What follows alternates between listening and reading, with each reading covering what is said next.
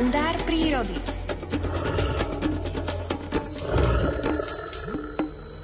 O 7 hodine 22. minúte nám bude robiť spoločnosť vo vysielaní aj prírodovedec Miroslav Saniga. Dobré ráno. Dobré ráno, želám do štúdia, aj do domácnosti, do automobilov a viem, že nás niekedy ľudia počúvajú aj na nejakej prechádzke, že majú rannú prechádzku, tak aj tam, kde nás počúvajú. Naznačili ste mi, že dnes možno poslucháčov trochu postrašíme v úvodzovkách, ale tak teda reč bude o medveďoch a medveďov sa mnohí boja aj v súvislosti s medializovanými informáciami, či ich je veľa, či ich nie je veľa. Nuž, prečo by sme mali zvýšiť pozornosť v tejto téme práve v týchto dňoch? Tak je maj a maj a jún, to sú dni, alebo to je obdobie, medvedej rúje, to znamená, že medvedice, ktoré sú rúje, tak sú vyhľadávané medveďmi. No a to stretnutie nemusí byť ani pre tú medvedicu príjemné, lebo keď medvedica vodí mláďatá, tak nechce toho sa ani pripustiť. A tak tie medvedice sú také veľmi bojazlivé, veľmi vystresované, lebo to znamená, že keď ten medveď príde, tam sa snaží zabiť tie mláďatá, tej medvedici, aby nemala nič a potom tá medvedica je taká nervózna, vystresovaná, preto aj hľadajú tie útočisko aj v blízkosti ľudských obydlí, tak teraz treba e, takú ostražitosť mať na tých turistických chodníkoch. Ja sa priznám, že najviac sa tieto, toho stretu alebo tých stretnutí s medveďom obávam práve v tomto období má jún, lebo je to nevyspytateľné. Nedávno sa mi tiež stalo, čo už vôbec som ešte vo svojej praxi nezažil. Bol som na lesnej ceste a medvedica vyšla na tú lesnú cestu, bola ďaleko odo mňa 250 metrov, čo niekedy ten medveď ani človeka nevidí. A ona len čo na tú med- na cestu vy- vyšla s tými mladiatmi, keď ma zbadala, tak momentálne na mňa utočila. Dobre, že som mal bicykel, že som sadoval, som rýchlo utekal alebo cyk- cyklotúroval nadol. Ale bolo to tým, že určite bola vystresovaná od nejakého samca, ktorý ju naháňal a prvý objekt, ktorý zbadala som bol ja. Nechcem tým odradiť ľudí od vychádzok do prírody, ale aby mali takú vyššiu ostražitosť, pozornosť, keď idú do húštiny, aby si tam dávali pozor, lebo malý trost môže robiť väčší šuchot ako zase veľký medveď a stretnutia, aby boli také príjemné. Totiž teraz je tá pravá medvedia ruja, keď medvedica zostane oplodnená, tak už potom to, tento vajíčko sa nevyvíja, začne sa vyvíjať až v novembri a preto môže byť ešte nepravá ruja v novembri a toto štádium, to polročné potom odpadá na to také v úvodzovkách, že sa nič tej medvedici nedeje a tie mláďatá naozaj od toho novembra sa len vyvíjú do toho januára, kedy ich medvedica vrhne za tie 3-4 mesiace a taká 300 kg medvedica potom vrhne niekedy v januári, na prelome januára, februára, ale nejaké kilogramové mláďa, takže tak sa to vyvíja.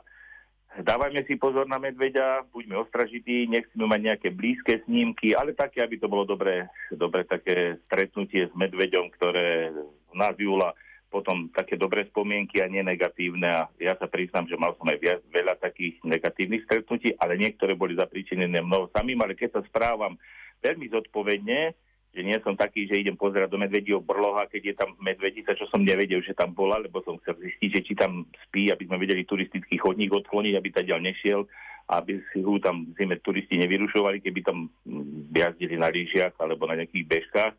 Takže správajme sa zodpovedne a verím, že z tej majovej prírody, ktorá je teraz presiaknutá vôňou a tej budeme rozprávať o, o 4 dní v piatok, tak aby sme si tú vôňu odtiaľ donesli a také príjemné zážitky aj s medveďom, lebo je to mocné, silné zviera, tak majme pred ním rešpekt. Niektorí nosievajú na medvede do prírody nejaký sprej, niektorí za zvončeky.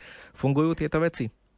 tak e, fungujú, e, len je to dosť ťažké niekedy použiť a vieme, ako sa dobre o tom teoreticky rozprávať, ale v praktickom e, potom prevedení by sme to ťažko vedeli, ale je to dobré z psychologického hľadiska, že to máme, ale ten zvonček by som nenosil, lebo niekedy ten zvonček pripomína stratenú ovečku, lebo tie medvede u nás sa vyskytujú aj v oblastiach, kde sú ovce chovajú. A ja viem, že Uh, aj môjmu kamarátovi, aj mne sa stalo, keď som takto zvonček nosíval, to bolo ešte v minulosti pred 20 rokmi, takže ten medved doslova ma sledoval, lebo si myslel, že som nejaká zatulaná ovečka, ale potom keď zistil, že som človek, keď som sa tlieskal alebo skričal, tak aj on sa zježil a utekal preč, lebo asi zistil, že nie je to ľahko dostupná potrava, tak radšej by som také odporučil občas si zapískať, prehovoriť nejaké slovo, aj keď idem sám, alebo sa modliť aj nahlas rušenie, alebo zaspievať aj nejakú marianskú pieseň. Takto, keď si privoláme aj tých pomocníkov e, z neba a tak aj dáme o sebe vidieť, tak verím, že aj ten medveď potom bude pokojný a odíde od nás skôr, lebo nás skôr zaregistruje a nebude nevyhodnotiť tú situáciu, že je ohrozený, ale naopak že on nepôjde do blízkosti nás. Áno, záleží, ako pekne spievate, alebo či má medveď hudobný sluch, nie? Tak by sme to no, mohli odľahčiť. Môže to aj tak byť, ale ja myslím, že medveď to nerozlišuje. Hlavná vec, aby vedel akusticky o nás, že sme tam. Samozrejme. Pekný deň prajem, do počutia. Do počutia. To bol Miroslav Saniga, ktorý nám užitočné informácie o pobyte v prírode v týchto dňoch povedal v dnešnom kalendári prírody. A ďalšie príbehy z jeho kníh budeme vysielať v útorok, v stredu a vo štvrtok ráno krátko po 7 hodine 20 minúte. Cítím v rýmech jistý mých snů a stopy dětství, dávné písničky a já odplouvám. Už bije pátá, kvítím mládí voní smích těch dnů a cesty lesní zpívám přání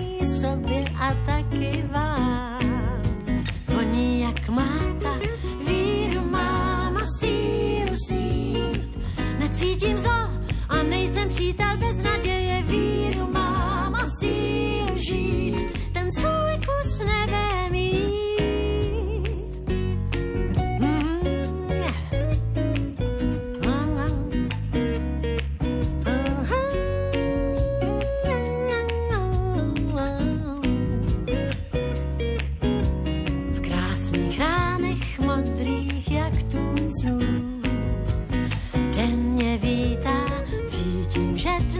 můžu vzletnout výš. Nádherně svítá, víru mám a sílu sním. Tak vítám den a slunce se zas krásně směje. Víru mám a vím, co chtít a dál pro